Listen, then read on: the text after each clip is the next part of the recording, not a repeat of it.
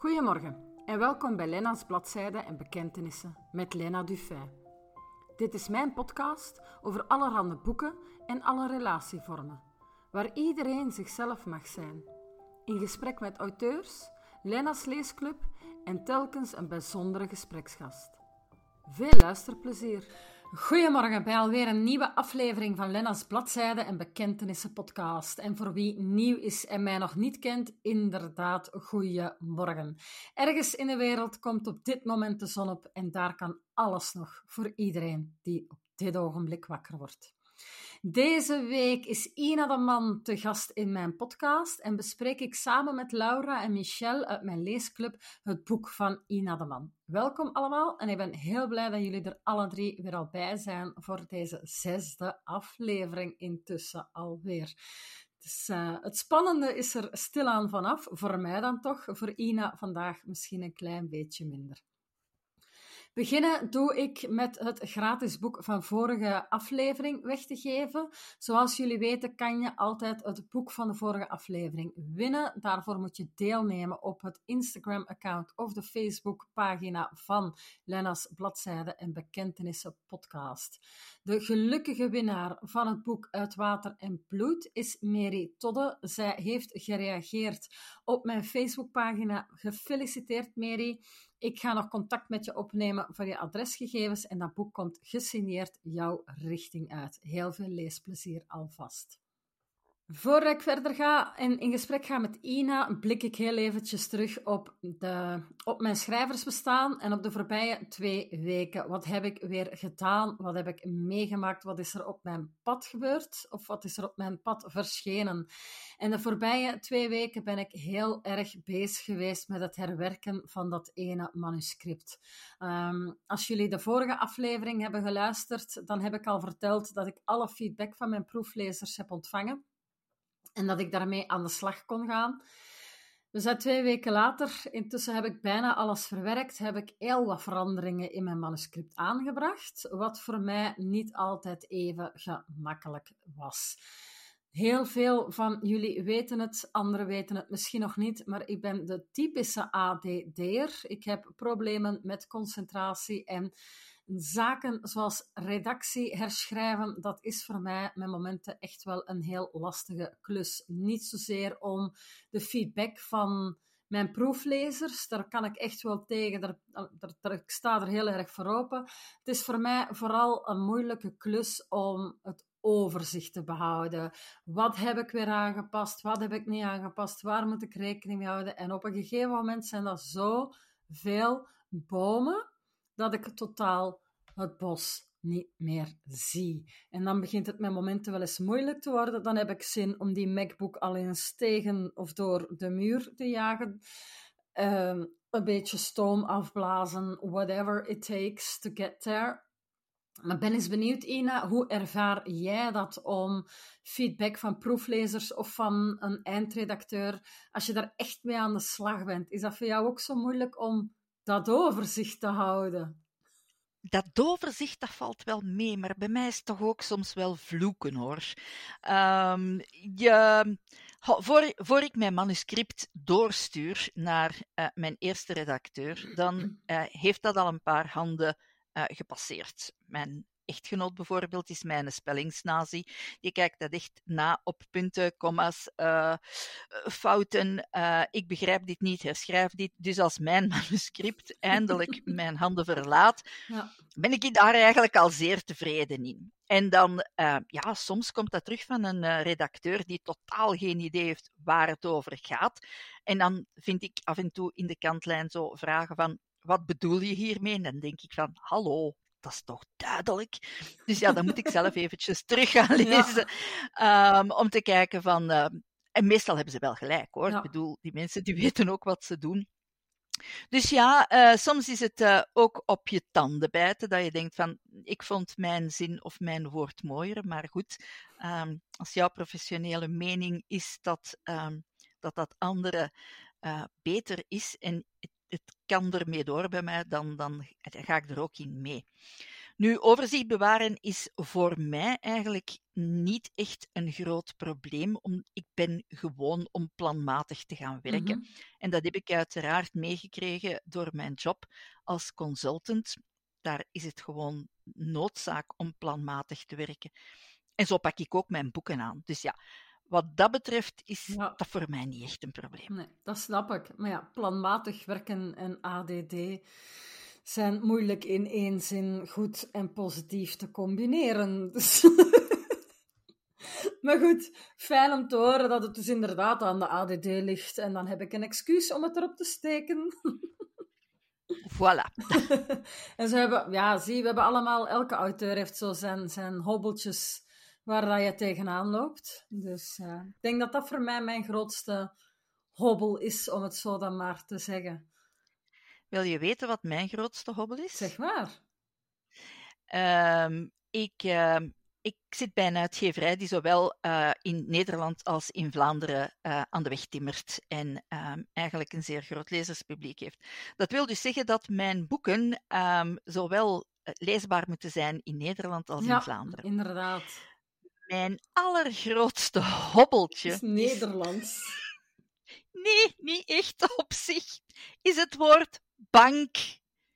Sorry, in Vlaanderen zitten wij niet op de bank. Ik gebruik We zitten. Ja, ik gebruik altijd sofa, omdat dat Ja. wordt in Nederland even goed begrepen, omdat voor mij is een bank inderdaad ofwel dat houten ding in het park waar dat je gaat picknicken, ofwel ga ik naar de bank om geld af te halen uit de muur of op mijn rekening te zetten of whatever. Maar een bank staat niet in mijn woonkamer, dus ik maak daar, ik maak daar sofa van. Maar Ja, ja, ik dus ook. bij mij is dat ook gekomen. Ik heb een, ik heb een, een tijdje in Nederland gestudeerd. En ja, daar zeiden ze zowel bank als sofa. En ik ben sofa blijven aanhouden, omdat dat in mijn hoofd... Ja, over het algemeen gebruik ik nu ook sofa. Ehm, en bank, ja, dat is zo'n beetje mijn, mijn heet hangijzer. Maar er zijn echt dingen die, ja, die veel moeilijker zijn om, om een gulden middenweg te Ja. vinden. En dan denk ik bijvoorbeeld aan de benaming die wij geven aan bepaalde ambtenaren. Ja, die kennen ze gewoon in Nederland niet. En ik kan niet kiezen van we gaan ofwel de Vlaamse ofwel de Nederlandse gebruiken, want dan is er altijd een deel van het publiek dat het niet snapt. Dus ja, dan is het soms een hele tour om dat op zo'n manier Ja. te verwoorden dat iedereen snapt wat we Ja. ermee bedoelen. ja maar ik, ik vind daar dat we nog mogen trouw blijven aan onze eigen Vlaamse taal en, en de regio waar het boek geschreven is. En ik merk zelf ook met mijn boeken. Ik heb dan, ik heb expres, ik heb daarvoor gekozen om een aantal eh, Nederlandse proeflezers te hebben. En mijn eindredacteur is ook Nederlandse. Om op die manier het te Vlaamse uit mijn manuscripten, uit mijn boeken uit te halen.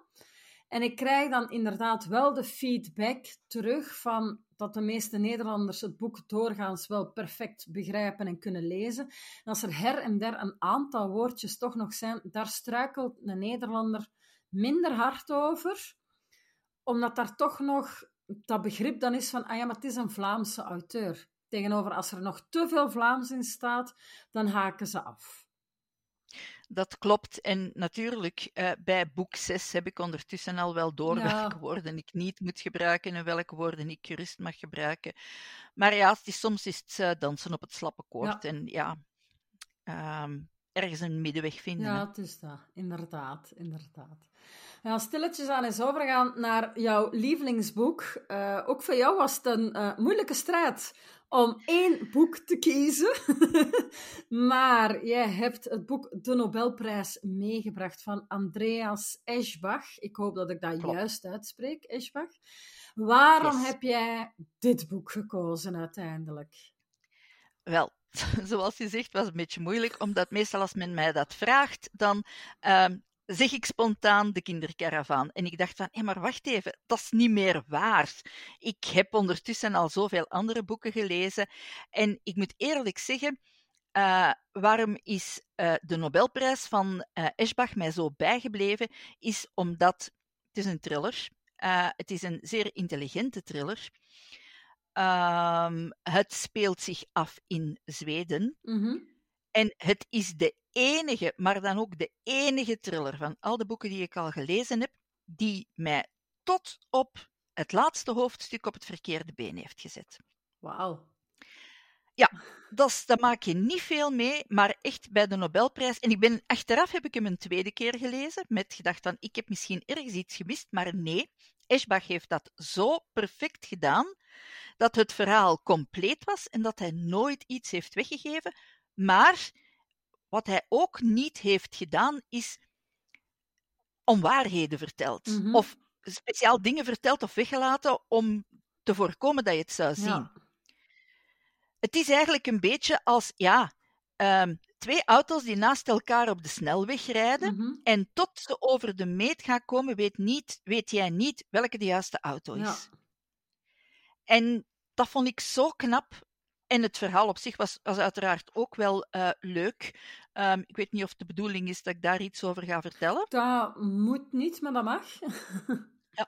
Dus het, het gaat eigenlijk over ehm, iemand die in het eh, bestuur, het Nobelprijscomité zit. Hm? En eh, zijn dochter wordt ontvoerd.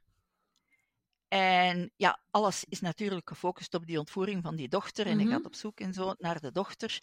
Ehm, wordt een paar keer bedreigd. Ja, zoals dat in thrillers gaat. Dus het is eigenlijk een, een typische thriller. Zoals hij voortspint. Het is interessant, het is goed gevonden.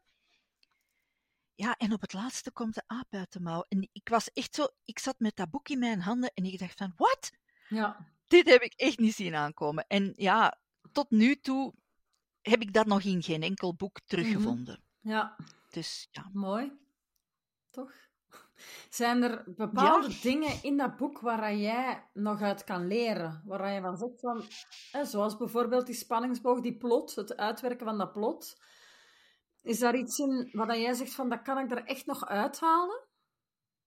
Oh ja, absoluut. Ehm, ik denk, ja, plotten heb ik ondertussen wel onder de knie, denk ik. Ehm, ik doe dat vrij procesmatig. Dus ik weet eigenlijk ah, wanneer ik begin te schrijven en hoe heel mijn boek er gaat uitzien. Dus Mhm. dat is, dat, daar heb ik eigenlijk nooit problemen mee gehad. Maar zoals je zegt, spanningsbogen. Je kan spanningsbogen in je boek schrijven, maar het is, heb ik gemerkt, altijd heel moeilijk om als auteur toch niet onbewust tips weg te geven. Mhm. Toch niet als de bedoeling niet is. Ja. Hè? Ehm, en, en met Moordboeket, en, en de dames die het hebben gelezen gaan, gaan dat misschien beamen. Bij Moordboeket was niet de bedoeling omdat ik tot op het einde ehm, zou volhouden wie het gedaan had en, en zo verder. Het, het was een voortkabbelend boek, dus daar heb ik dat probleem niet gehad. Ehm, een andere thriller die ik aan het schrijven ben, die eigenlijk al twee jaar in de kast ligt, omdat ik net struggle met dat ene van hoe zorg ik ervoor dat ik niks weggeef in, Mhm. in heel dat boek. Ehm, dus ja, ik denk dat ik Eschbach nog eens terug ga lezen voor ik aan Goeie- dat manuscript ga verder werken. Goeie tip voor jezelf, inderdaad. Ja. En is het een genre dat je veel leest, thrillers, of lees je ook heel veel andere genres? Ja, ik eh, lees eigenlijk vooral thrillers en cozy mysteries. Ehm, en ja, uiteraard ook, maar dat is dan vanuit mijn eigen interesse, eh, heel veel geschiedkundige en wetenschappelijke werken. Mhm. Ehm, dat heeft mij altijd geïnteresseerd. En eh, ja, dat hoeven dan niet altijd boeken te zijn. Ook eh, podcasts, eh, video's, ehm, alles over wetenschap en, en geschiedenis. Maar thrillers, voor wat boeken betreft, ja, die hebben eigenlijk altijd wel mijn voorkeur genoten. Het was zelfs de bedoeling dat ik thrillers ging gaan schrijven, dat ik een thrillerauteur ging worden. Ja, Het lot, het lot heeft daar een beetje anders over klein beslist. beetje. Maar je hebt je cozy mysteries. Dat wel. Dus dat, dat ja, oké. dus ja. Kan je voor de luisteraar nog eventjes titel en auteur van jouw lievelingsboek herhalen, alsjeblieft? Zeker, dat is de Nobelprijs. En de auteur is Andreas Eschbach. Dankjewel. Zijn daarnaast Eschbach nog auteurs waar je echt naar opkijkt, die dat je als een groot voorbeeld ziet, of waar je speciaal boeken van gaat lezen om een bepaalde techniek onder de knie te krijgen? Ehm, ja, en ik ben even de naam van de auteur kwijt, maar het hoofdpersonage is eh Kees Carpetta. ehm, en, oh, ik zie het boek zo voor mij, maar ik kan absoluut uh, niet op de naam van de auteur komen. Komt zelfs misschien nog wel. Uh, Kees Carpetta is uh, een forensisch expert. Dus um, zij is ook patholoog-anatoom. en ja, dat heeft mij altijd enorm gefascineerd. En ja, ik, ik, ik lees die boeken eigenlijk heel graag, omdat op een niet gruwelijke manier en op een niet al te technische manier toch wel heel goed duidelijk wordt gemaakt um, wat eigenlijk wat mogelijk is tegenwoordig met forensische wetenschap en wat men kan zien en wat men niet kan zien aan een lijk. Want we denken altijd dat we alles kunnen vinden en dat we tot op de minuut kunnen zeggen: ja, hij is daar gestorven en hij heeft nog twee keer met zijn ogen gepinkt. Ja, dat is dus niet. Hè. Mm -hmm. Dus die vind ik eigenlijk wel uh, Patricia Cromwell. Ja, ik was hem ook aan het googelen en ik had hem klaarstaan. Patricia ik had hem Cromwell. klaarstaan. Patricia Cromwell ging ik net vragen of dat zij de auteur was. Dus. Ja, inderdaad. Um, de Elizabeth Barnes is ook uh, een auteur die ik zeer graag lees. Um, is niet zo technisch als. Um, oh, met een weer kwijt. Cor Cornwell. Cromwell. Cromwell. Cromwell. Cornwell. Cornwell. Patricia, Cornwell. Patricia ja. Cornwell. ja, dus Elizabeth Barnes is ja, die benadert eigenlijk Eschbach een beetje. Mm -hmm. Dus die kan de spanning eigenlijk ook wel tot het einde volhouden. Maar ja, omwille van het feit dat ik er al zoveel gelezen heb, uh, heb ik het meestal wel door voor we aan het einde ja. zijn. Um, zeer grote bewondering ook, en dat is echt ja, mijn, mijn voorbeeld altijd al geweest, uh, is Agatha Christie. Ja. Dat is echt uh, de great, de grand dame de, van... De thriller-auteur de... der thrillers. Allee, ja, thriller. Eigenlijk, detective. Eigenlijk is dat geen... detective. Ja, dat is geen... Ja. In haar tijd was dat een thriller-auteur. Ja. Want in haar tijd werden vooral romantische verhalen ja. geschreven. Uh, en zij was zo de eerste die dat ja, gecommercialiseerd heeft. Dat, ja, murder mysteries, hè, ja. dus mysteryboeken. Uh, vandaag zouden ze echt eerder indelen in uh, ja, cozy mysteries. Detectives, cozy mystery, ja. ja. Hercule Poirot. Ja, en uh, Tommy en Tuppence Barongsford, ja. de meeste kennen die niet maar. Oh, hè? Dus, uh, en Mr. Parker Pine, ook een van haar creaties. Mm -hmm. dus. Ja, ik denk Hercule Poirot is bij uitstek haar meest gekende personage. Dus, uh... Ja, dat en Miss Marple, ik weet eigenlijk niet. Ik denk dat het eigenlijk ongeveer even, evenveel is. Ik denk dat... Miss Marple, Goh, Poirot. Ik weet het niet. Als je het aan het doorsnee mens vandaag de dag op straat gaat vragen, Miss Marple Tegenover Hercule Poirot zijn de laatste jaren nog een aantal verfilmingen geweest. Mm, ja, dat klopt. Ja, hè, Murder on the Orient Express, dat is geen, dat is Met geen een- acht jaar geleden dat die film in de cinema was. Vorig Klopt, jaar, met een fantastische Kenneth Branagh. ja, Ongelooflijk. ondanks het boek gelezen te hebben, toch nog verrast van, ja, daar Ja. zit hem. Ehm, en vorig jaar was er ook nog een film van, van Poirot. Klopt. Ehm, Maar daar was ik geen fan van. Ik ben hem niet gaan kijken. Ik heb, Ja, hem, ik ik heb mijn wel. dochter afgezet aan de cinema. Ik heb dat fiche zien hangen en gedacht van, ah, we moeten nog eens, maar hm, niet van gekomen. Het, ehm, nee, het, eh, voor mij was het een grote teleurstelling. Dit was geen Agatha Christie-verfilming. Ja. Ja, en ik vind dat heel jammer, want Kenneth Branagh is een schitterend regisseur en auteur, maar is te veel afgeweken. Eh, je kan creatieve vrijheid gebruiken, maar Nee, eh, in dit geval heeft hij zelfs de personages mismeesterd. Oei. Ja, Ja. nee, oké. Dat is, eh, nee. Spijtig, maar goed. Ik ben, ben jammer genoeg niet alleen met die mening, dus Ik zal hem misschien eens opzoeken op Netflix of zo. Is, maar dan moet ik eerst weer vinden welke dat... we- Maar ja, dat vinden we allemaal wel. Google gaat me dat allemaal vertellen. A Haunted, A Haunted Mystery in Venice. Ja, dat was hem. Inderdaad. Ik ga eens kijken dat het wel op Netflix staat. Dus eh, ja, Michel knikt overduidelijk ja. Heerlijk. Ah. Eh, Ina, we gaan eens overschakelen naar jou als auteur. Want eh, een auteur leest graag, dan blikken we even terug naar de lievelingsboeken of de lievelingsauteurs. Maar hoe lang schrijf jij al? Ehm, Dat is moeilijk. Ik, ik zeg altijd, als ik, als ik lezingen ga geven, ik schrijf al van in de lagere school. En dat klopt ook. Ja. Dat klopt ook. Ik schreef heel graag opstellen. Ik bedoel, ik denk dat dat het, eh, het vak was dat niemand graag deed, maar Oh dat was mijn Ik favoriete deed dat vak. ook heel erg graag en ik kreeg regelmatig de feedback van mijn juffen in het lager onderwijs van het mag alleen eens een beetje korter zijn. Yes, dat herken ik zo erg. Maar, Lena, heb jij ook, en ik hoop dat er nu niet te veel oude juffen van mij meeluisteren, heb jij ook de opstellen van jouw medeleerlingen geschreven? Nee, nee, dat, wel. nee, dat deed ik niet. Allee, nee, dat was wel in de klas zo niet. Nee. Ja. Ik heb wel in het middelbaar ongelooflijk veel gedichten geschreven voor vriendinnen en klasgenootjes. Voor jongens die ik niet kende. Ehm, ja, ik heb er geen idee van wat ze er ooit mee bereikt hebben. Eh, ik, zou eens willen, ik zou eigenlijk wel eens willen weten wat er ooit een van die gedichten geleid heeft tot een huwelijk met een aantal kinderen. Nee, bij mij was het zelf zo erg in het middelbaar ehm, dat ik voor twee derde van de klas alle opstellen had geschreven, Oh. allemaal in een andere stijl. En de juf heeft nooit gemerkt dat die- al die opstellen door dezelfde Amai. auteur waren geschreven. Ja. En in, mijn, eh, in het laatste jaar van het middelbaar, eh, voor Engels, hadden wij een, ja, een opstel, zoals dat toen nog heette. En dat was, je kreeg papier, hè, zo vier kantjes. Hè, en je kreeg een uur om te schrijven. En je mocht kiezen uit drie titels. En ik weet nog heel goed, ik nam eh, Death of a Lioness, hè, Dood van een leeuwin.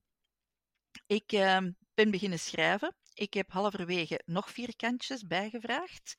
Ik heb voortgeschreven en toen dat de, meester zei van nog vijf minuten, dacht ik, oei, ik heb nog geen einde. Dus dan heb ik nog vlug een einde daaraan geschreven. Ehm, ik heb daar het maximum van de punten mee gehaald, omdat hij durf mij echt niet minder geven, omdat ik bijna een boek had geschreven op een uur.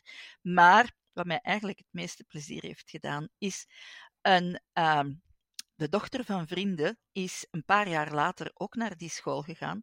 En mijn opstel hing daar nog steeds tegen de muur. Ja. Ja. Mooi. Nu, ehm, wanneer ben ik beginnen boeken uitgeven? Ik heb in, eh wanneer was dat? 92, ik heb het van de week opgezocht, in 92 ben ik eigenlijk aan mijn eerste boek begonnen. En ja, dat is de bedoeling dat dat een eh, politietriller ging worden. Ehm, nee, sorry, dat was niet mijn politietriller. Dat was Ravenburg, mijn Ja. allereerste boek dat is uitgekomen. Dus in 92 ben ik daaraan begonnen. Negen maanden later was dat klaar. Ehm, en het is eigenlijk pas uitgegeven in 2020. Mooi. Dus dat heeft serieus Ja. wat maturiteit meegekregen. Ja, het is dus nog herwerkt ondertussen. En eh, ja, 2020 was eigenlijk het jaar dat voor mij Dat begonnen je echt offici- officieel gepubliceerd auteur was. Ja, Eindelijk. inderdaad. Eindelijk. Ja, dat was altijd mijn grote droom. En, en mijn grote droom was ooit op de boekenbeurs in Antwerpen staan. En dat eerste jaar is mij dat dan... Enfin ja, dat was niet echt de boekenbeurs niet meer, maar het was dan lees. Hè, was dan een afgeslankte versie, maar ik was heel blij. Ik heb daar zeven dagen gestaan. En toen was corona er. Ja. En sindsdien... En toen was het gedaan. Ja, toen was er geen boekenbeurs meer in Antwerpen. Maar goed. Nee. Daar komt een eh, tegenalternatief aan. Dus, eh, Goed, hè? Ja, heel goed, hè? nu ben ik eens benieuwd wat dat jou drijft om te schrijven. Want je zegt dat het altijd jouw droom is geweest om auteur te zijn. Om, om, om jouw boeken in, in de winkel te zien leggen. Maar wat drijft jou?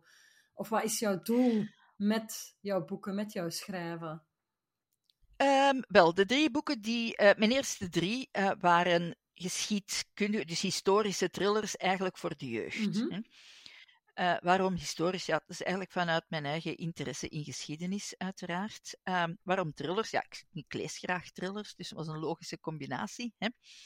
Ehm, wat ik eigenlijk met, met die drie, drie eerste boeken wilde bereiken, is één, kinderen de interesse voor geschiedenis bijbrengen, want tegenwoordig in het lager wordt daar zeer weinig aandacht aan Ja. besteed. Tot grote spijt van heel veel leerkrachten. hè, dus, maar ja, het is wat het is.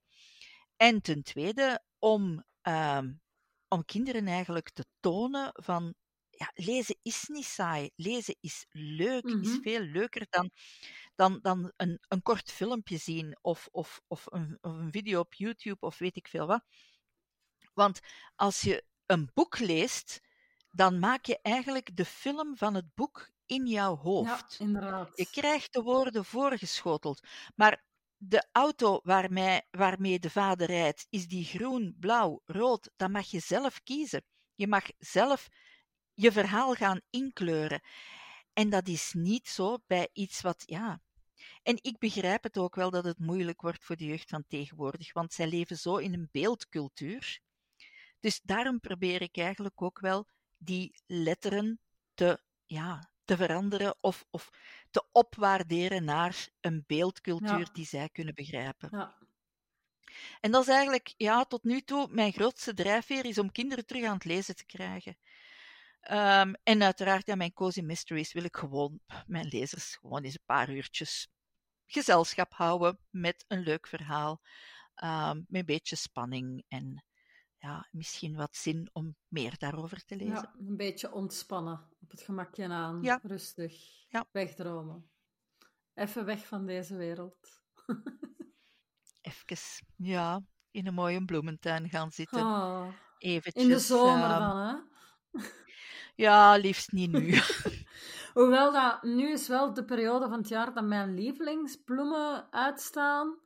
Dat is het enige dat ik mis in de zomer. Sneeuwklokjes. Nee, ik ben een tulpenfan. Dus, eh, er is Ah, geen ja, bloem ja. zo mooi als een tulp. Maar ook geen bloem zo breekbaar als een tulp. Inderdaad, ze Oh, verwelken zo snel.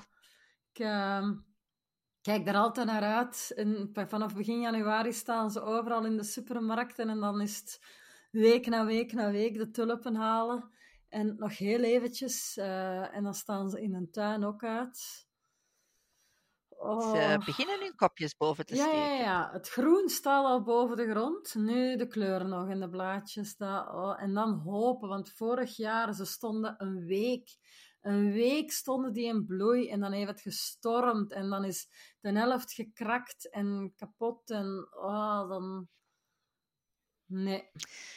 Die van mij zijn jammer genoeg gesneuveld in het grasmachine toen mijn zoon het gras kwam afdoen. En die leeft nog? Een beetje.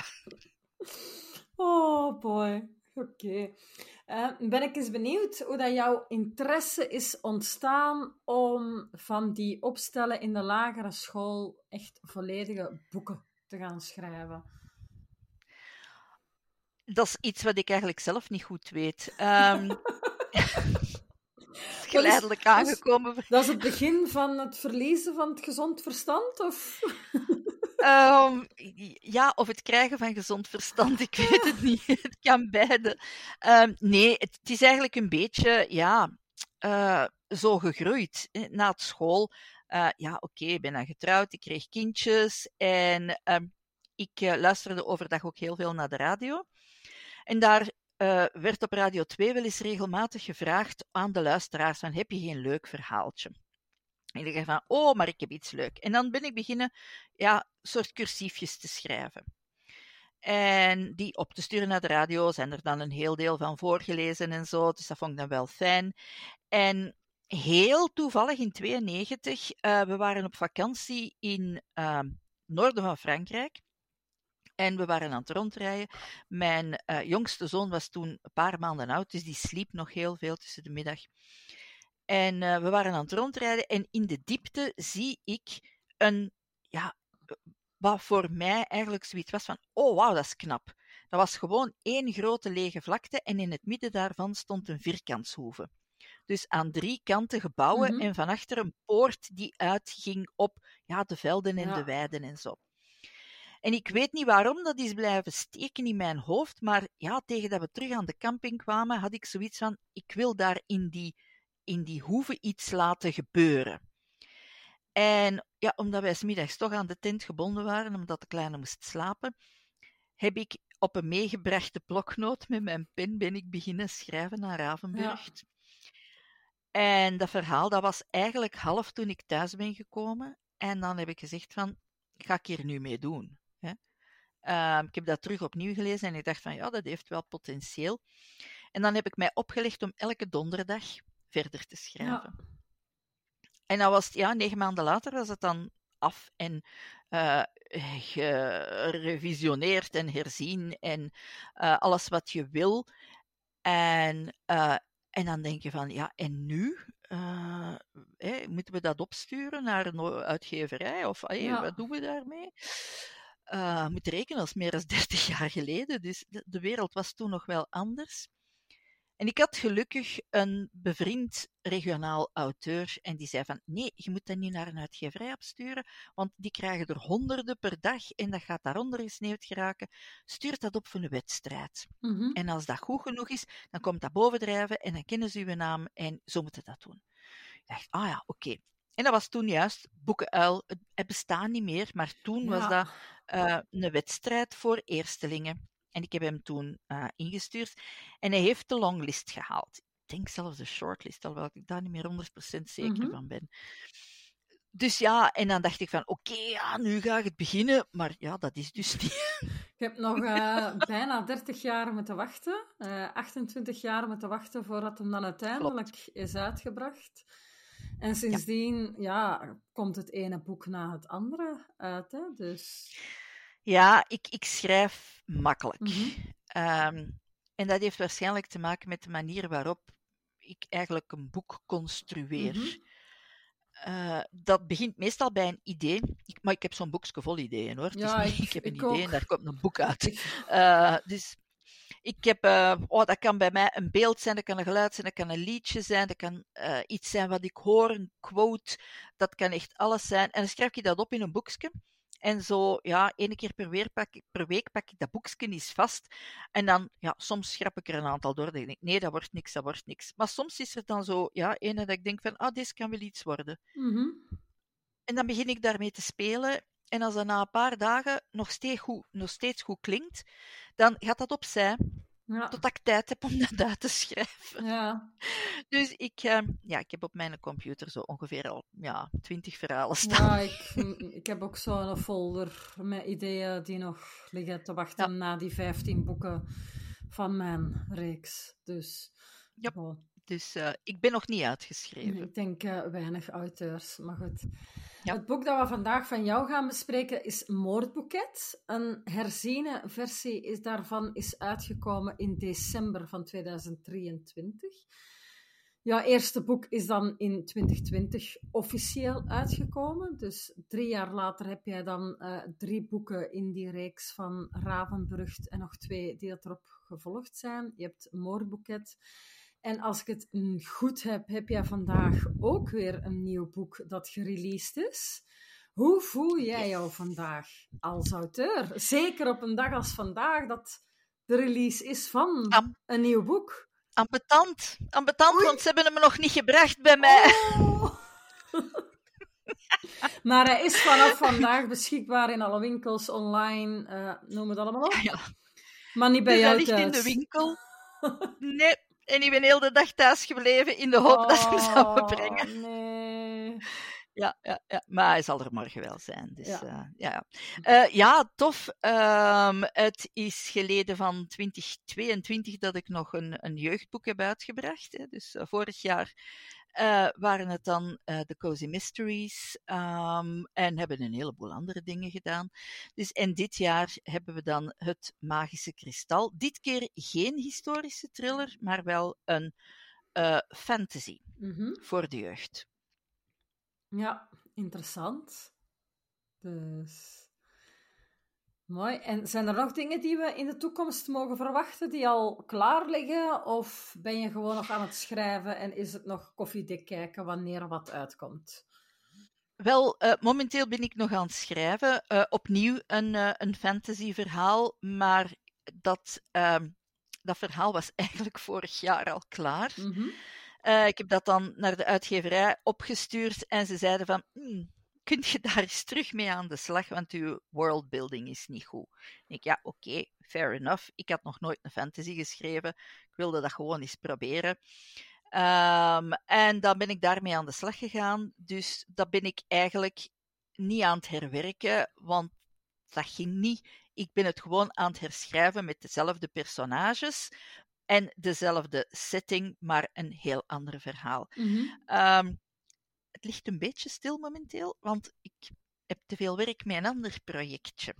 Zoiets dat binnenkort gaat plaatsvinden. Ik voel me absoluut niet schuldig. Nee, dat hoeft ook niet. Dat hoeft ook niet. Mens moet doen wat hem graag doet. Dus momenteel eh, gaat al mijn aandacht eventjes naar dat andere projectje.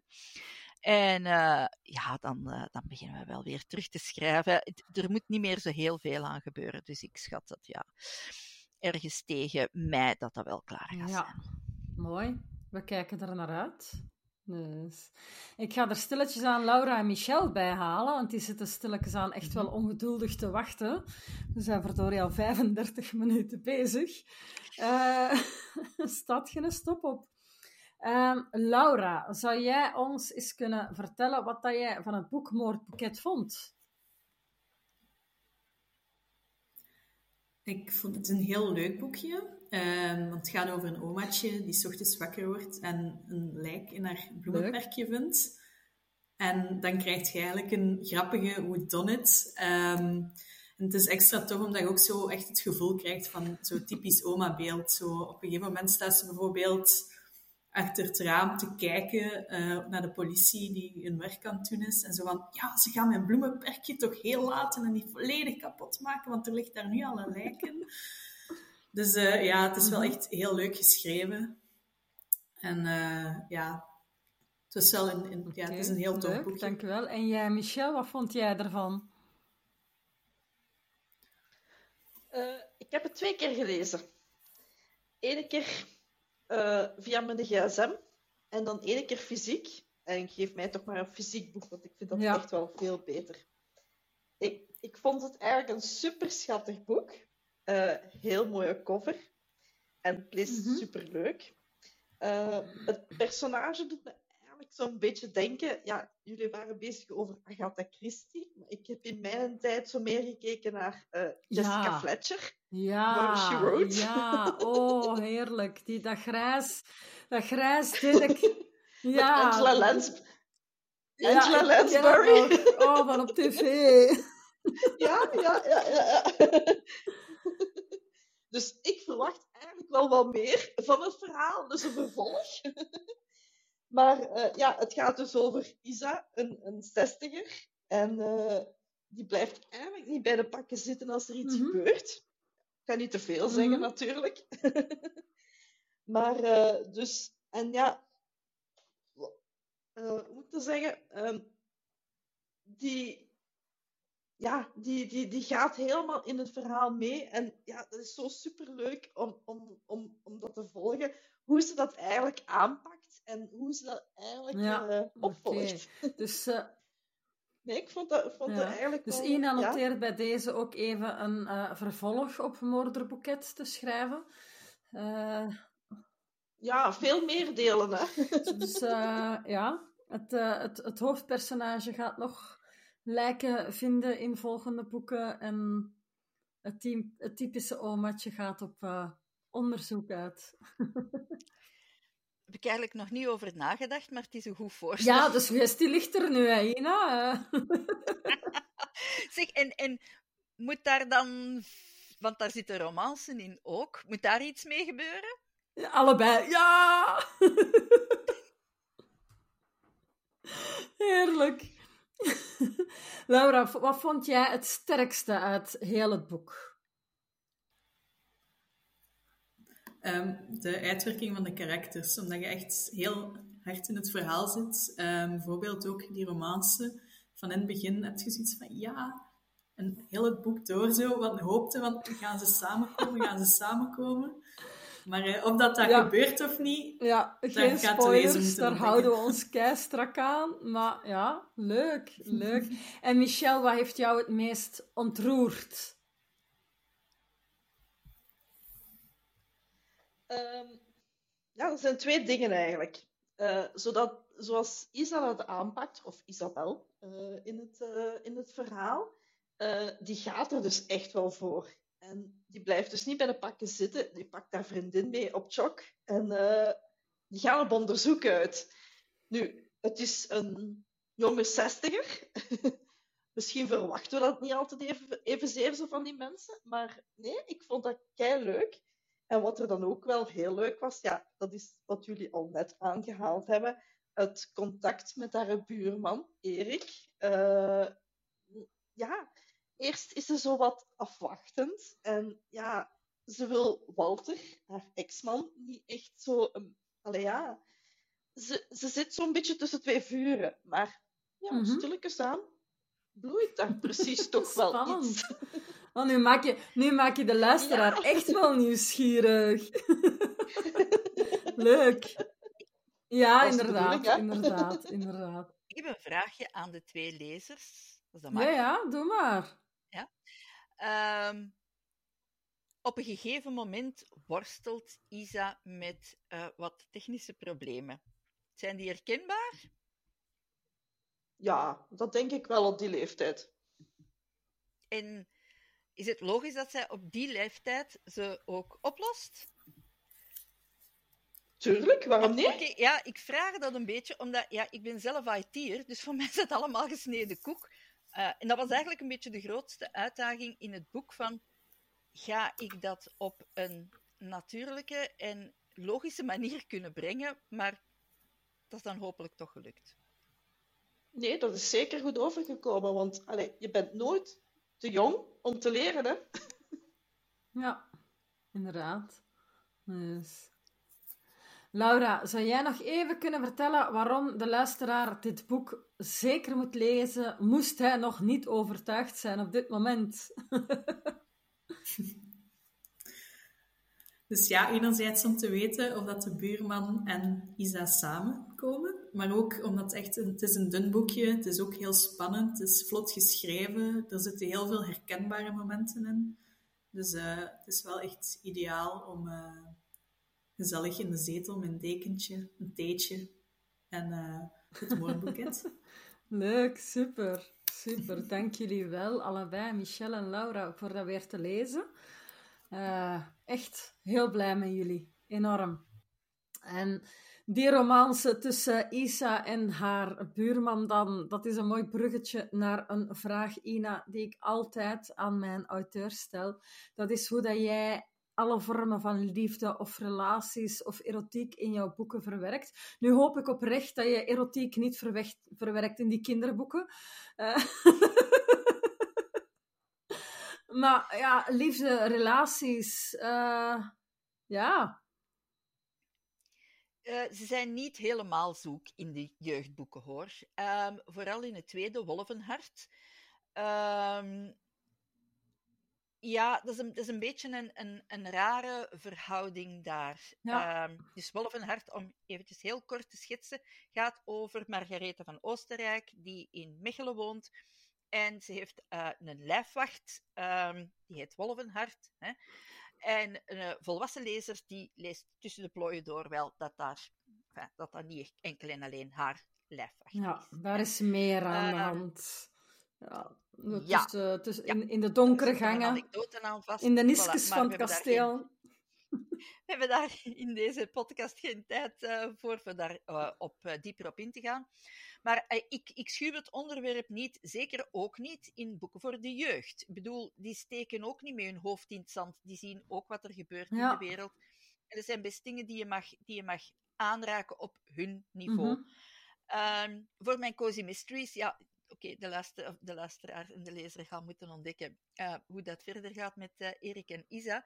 Maar um, ik heb helemaal geen probleem met uh, het beschrijven van um, minder conventionele relaties. Ja, de verhouding tussen Erik en Isa is al niet zo voor de hand liggend. Hè. Twee mensen die um, ofwel gepensioneerd zijn of bijna gepensioneerd. Um, ja, jonge mensen denken dat, dat wij dat niet meer kunnen. Hè. Dus, uh, ja, spijtig genoeg wel. En ik vind het eigenlijk hè, knap. Uh, ja. ja, wij zijn ook maar mensen. Hè. Of, of Isa en Erik zijn ook maar mensen. Um, dus ja, dat, dat, dat is daar nog steeds. En, en enfin, op oudere leeftijd ook nog 80, 90 jaar, die gevoelens die gaan niet weg. Um, en, en ja, ik, ik vind dat Oké, de manier waarop dat je dat beschrijft is, is de individuele keuze van Mhm. de auteur en hangt ook een beetje af van je publiek. Ja. Hè. Ehm, maar ja, ik vind dat dat zeker dingen zijn die, die aan bod mogen Ja. komen. En dat moet zeker niet onder tafel geveegd worden. Ja, maar ik vind het sowieso heel knap hoe dat jij inderdaad in, in Moordboeket dan kiest voor een, een ouder personage, iemand die, die begin 60 is, en daar toch ook die, die, die liefde, die, die romance, een, een, een misschien beginnend bloeiende relatie insteekt. Dat is iets wat veel mensen vaak niet verwachten, want ik... ik als ik zelf een, een, een standaard romance lees, of, of ja, eh, de steamy romances die dat ik dan vaak lees, dat zijn 9 van de 10, de twintigers. Of soms, ja, de, de, de meisjes zijn dan twintigers, de mannen zijn dan 35 richting de 40. eh, waar, En allemaal knappe ja, waar dat dan een, een age gap tussen zit. Eh, maar romances over 60-plussers komt niet zo heel vaak voor. Eh, veel minder. Je hebt wel eh, Santa Montefiore. Die, eh, die zijn een paar boeken over, oh, hoe noemen ze nu weer? Eh, met Flappy. Flappy Maar- is het hoofdpersonage. Dat weet ik niet, maar Murder in Provence is ook zo een reeks boeken over een, ja, een, een oudere rechercheur met, Ja, ja, die ook een nieuwe relatie aangaat met een, eh, ook een oudere allez, dame. Dus Ja, dus ik vind het sowieso mooi. Ik vind het leuk als mensen eens iets anders schrijven dan standaard eh, het jonge meisje met de jonge man en, of oh ja, relatief jong, alles onder de 35. En dan aan een gezin beginnen met twee kinderen, een hond en een wit hekken Eh, ja, ik vind dat knap. Dus eh, heel blij daarvoor. En aangezien dat nu de suggestie gedropt is om er een reeks over te gaan schrijven, wie, weet, wat, wat komt er nog aan? En wat gaat Isa nog eh, meemaken? Dat is, dat is een moeilijke, want ik was eigenlijk van plan... Ik was eigenlijk van plan een romance te. Of ja, eigenlijk een feel-good te schrijven over vijf vriendinnen in Portugal, eh, waarvan iedereen denkt dat ze het perfecte huwelijk hebben. Ehm, tot de laatste, de laatste week van de vakantie blijkt dat ze allemaal met hun problemen zitten. Ja. Dus, ehm, Bestaat zoiets, het perfecte huwelijk? maar het zijn ook allemaal 40-plussers. Dus. Oh. En dat is bij al die vijf nog het eerste huwelijk? Of... Ja, zelfs soms geen huwelijk. Eh, er is er een die nooit aan een man is geraakt. Dus, Oh, En die dan op het einde van het boek toch wel Ja. ehm, Nog niet te veel. onder de pannen Nog geraakt. niet te veel verklappen, maar ja, we zien Ja, wel. We dus- zien wel wat eraan komt van Ja. jou, hè? Eh, we gaan het Ja, ook volgen. voilà. Ina, ehm, jouw ideale wereld. Hoe ziet die eruit? Oeh, mijn ideale Ja. wereld. Ehm, dat is bijna de wereld uit mijn kindertijd. En dat is misschien, ja, dat is een beetje misschien een, een cliché dat het vroeger allemaal beter was. Maar ja, ik ben zo vrij en vrolijk opgegroeid. Ehm, ik mocht alles, ik kon alles eh, binnen perken, uiteraard. Ja. Ehm, ik vertrok 's morgens met eh, mijn rugzakje samen met mijn broer. We kwamen s'avonds als het donker werd, kwamen wij terug. Dat zijn dingen dat ik, waar dat je nu alleen nog maar van kunt dromen. Goh, dat ja. kan je zelf je kind niet meer aandoen om, om, om dat mogelijk te maken. Ehm, dus ik denk dat ja, mijn ideale wereld was die uit mijn kindertijd. En ik weet dat daar ook niet alles roze geur en maneschijn was. En daar zijn ook moorden gebeurd. En daar zijn ook gruwelijke dingen gebeurd. En er waren toen ook oorlogen. Maar voor kinderen, ja, daar was het toch wel ja, beter. Vreedzamer. Meer mogelijk vreedzaam. Min- minder Ja. toegang tot het zicht op al die oorlogen. En, en Ja, en er waren ook geen sociale media. het heeft zijn voor- en zijn nadelen. Eh, maar ik denk dat het, het Ja. een kwestie is van die gulden middenweg. Ehm, waar ja, een, ergens een beperking op al die schermen en al die media en al die informatie die binnenkomt, zodanig dat ze ook nog letterlijk, heel letterlijk buiten komen en frisse lucht pakken. En ja, Dat is heel belangrijk. Dat kinderen ook nog kind kunnen zijn, dat ze kunnen ravotten. Binnen de perken, uiteraard. Ja. Ehm, dat een kapotte knie of een kapotte broek helemaal niet erg is. Dat hoort bij kind zijn. Kapotte ehm, schoenen vooral.